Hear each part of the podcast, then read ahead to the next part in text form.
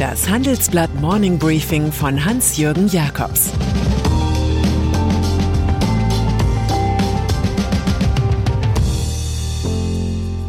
Guten Morgen allerseits. Heute ist Freitag, der 25. Februar. Und das sind heute unsere Themen. Das politische Comeback des Krieges. Putin, ein Mann der Obsession. Und immer Ärger mit Elon Musk. Ukraine. Wir dachten es mit einem Schachspieler zu tun zu haben, nicht mit einem Kriegsverbrecher. Wir glaubten, er spiele nach den Regeln und nicht, dass er seine eigenen setzt. Wir vermuteten, er wolle ja nur Respekt, nicht aber Unterwerfung. Wir hofften, das schmutzige Geschäft geheimdienstlicher Obstruktion sei nicht nur seine Vergangenheit. Nun wissen wir, es soll auch seine Zukunft sein. Lauter Irrtümer über Wladimir Putin. Der Mann, der Bombenalarm über Kiew und Tschernobyl bringt und den Horror des kältesten aller Kalten Krieges wie ein Bandenführer über die geschockte Welt.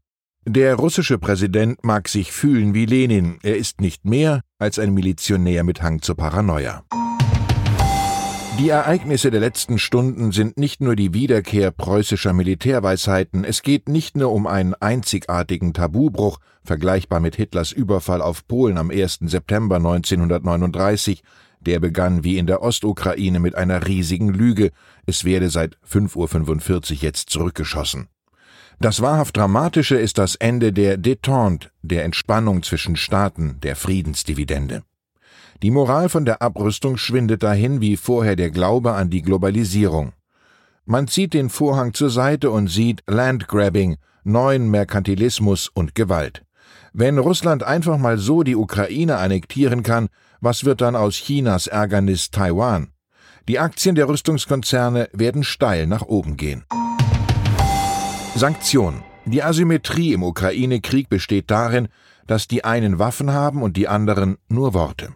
Von starken Sanktionen sprach US-Präsident Joe Biden gestern. Vier russische Großbanken werden vom US-Finanzsystem abgeschnitten, Exporte beschränkt und weitere Einzelpersonen aus Putins Umfeld ausgegrenzt. Kriegstreiber Putin müsse zum Paria auf der Weltbühne werden. Auch die EU beschloss gestern Abend ähnliche Sanktionen im Finanzsektor, im Transportwesen und in der Visapolitik. Die Aktien von Putins Staatsunternehmen werden nun nicht mehr in der EU gehandelt. Für russische Flugzeuge gibt es keine Ersatzteile aus Europa mehr. Doch es fehlen noch Maßnahmen gegen Putin selbst, ebenso wie ein Ausschluss Russlands aus dem internationalen Zahlungssystem SWIFT und Einfuhrverbote für Erdgas. Solange gilt ein aktuelles Wort von Sigmar Gabriel. Putin halte uns für Weichlinge. Energiepreise. Europa, namentlich Deutschland unter Olaf Scholz, fürchtet die ökonomischen Kosten für die heimische Wirtschaft. Auch ohne eine noch härtere Gangart wird Putins Bellizismus schon teuer für uns, wie wir in unserem großen Wochenendreport erläutern. So stieg der Gaspreis zuletzt um zwischenzeitlich rund 60 Prozent.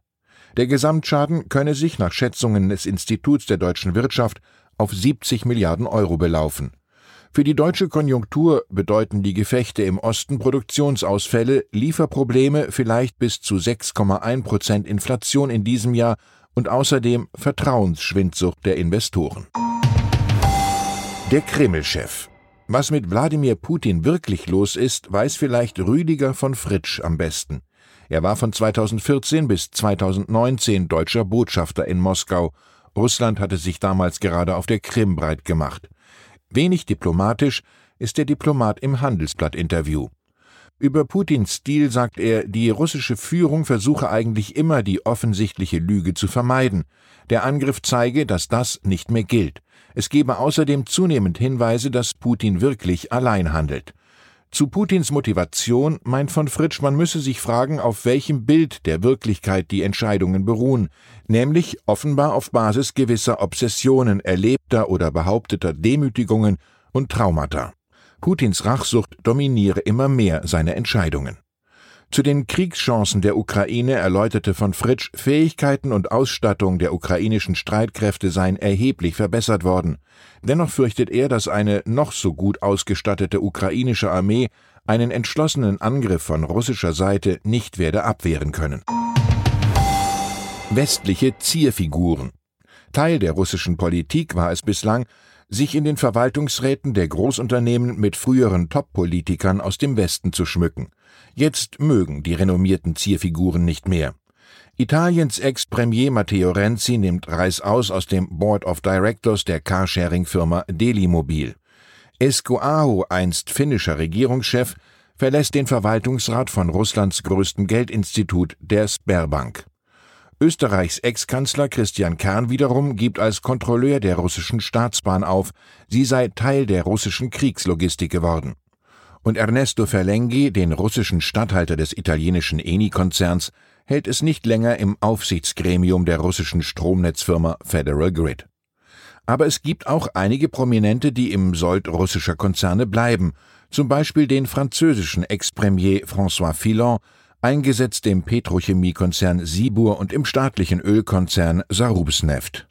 Natürlich nicht zu vergessen Gerhard Schröder. Der bringt seine Expertise im Verwaltungsrat des Staatskonglomerats Rosneft ein und ist auch für höhere Dienste bei Gazprom nominiert. Deren Firmenlogo wollen die Kicker von Schalke 04 nicht mehr auf den Trikots zeigen. Der Krieg müsse so schnell wie möglich beendet werden, erklärt Schröder. Beide Seiten, die russische und der Westen, hätten viele Fehler gemacht. Das mag sein, aber den größten Fehler, den Überfall, hat Putin ganz allein gemacht. Wenn Sie mehr über die Entwicklungen, Reaktionen und Hintergründe des Ukraine-Krieges erfahren oder auf unsere kompletten Inhalte zugreifen möchten, dann schauen Sie doch auf handelsblatt.com vorbei. Ein besonderes Handelsblatt-Vorteilsabo habe ich zudem für Sie unter dem Link handelsblatt.com-mehr erfahren reserviert. Mein Kulturtipp zum Wochenende: Belfast von Kenneth Branagh. Der Kinofilm betont vor dem düsteren Hintergrund eines Religionskrieges das Prinzip der Liebe und Harmonie in einer aggressiv aufgeladenen Welt. Das mag man angesichts des putinistischen Marodierungsfeldzugs als Trost empfinden, vor allem ist es eine stimmungsvolle Erinnerung und Heimatbeschwörung des Regisseurs. Branagh wuchs bis zum Alter von neun Jahren im nordirischen Belfast auf. Besonders eindrucksvoll Judy Dench und Karen Hinz in der Rolle der Großeltern. Und dann ist da noch Elon Musk. Der Tesla-Chef ist temperamentmäßig irgendwo zwischen Boris Palmer und Donald Trump angesiedelt. Per Twitter teilte er gegen die US-Börsenaufsicht SEC aus. Die hatte ihn verdonnert, innerhalb seines Elektrobauers zusätzliche Kontrollen für seine Art und Weise der Kommunikation zu schaffen. Seinen Anwalt ließ er jetzt einen Brief an eine Richterin schicken. In dem wirft er der SEC vor, sie führe eine Belästigungskampagne gegen ihn und Tesla, weil er offen regierungskritisch sei. Schon zuvor hatte er in dem Twitcher-Medium Kanadas Premier Justin Trudeau mit Adolf Hitler verglichen. Musk solidarisiert sich nun mit ungeimpften Lastwagenfahrern, die in Kanada gegen eine Impfpflicht protestieren. Ich wünsche Ihnen ein entspanntes Wochenende, trotz allem. Es grüßt Sie herzlich, Ihr Hans-Jürgen Jakobs. Das war das Handelsblatt Morning Briefing von Hans-Jürgen Jakobs, gesprochen von Peter Hofmann.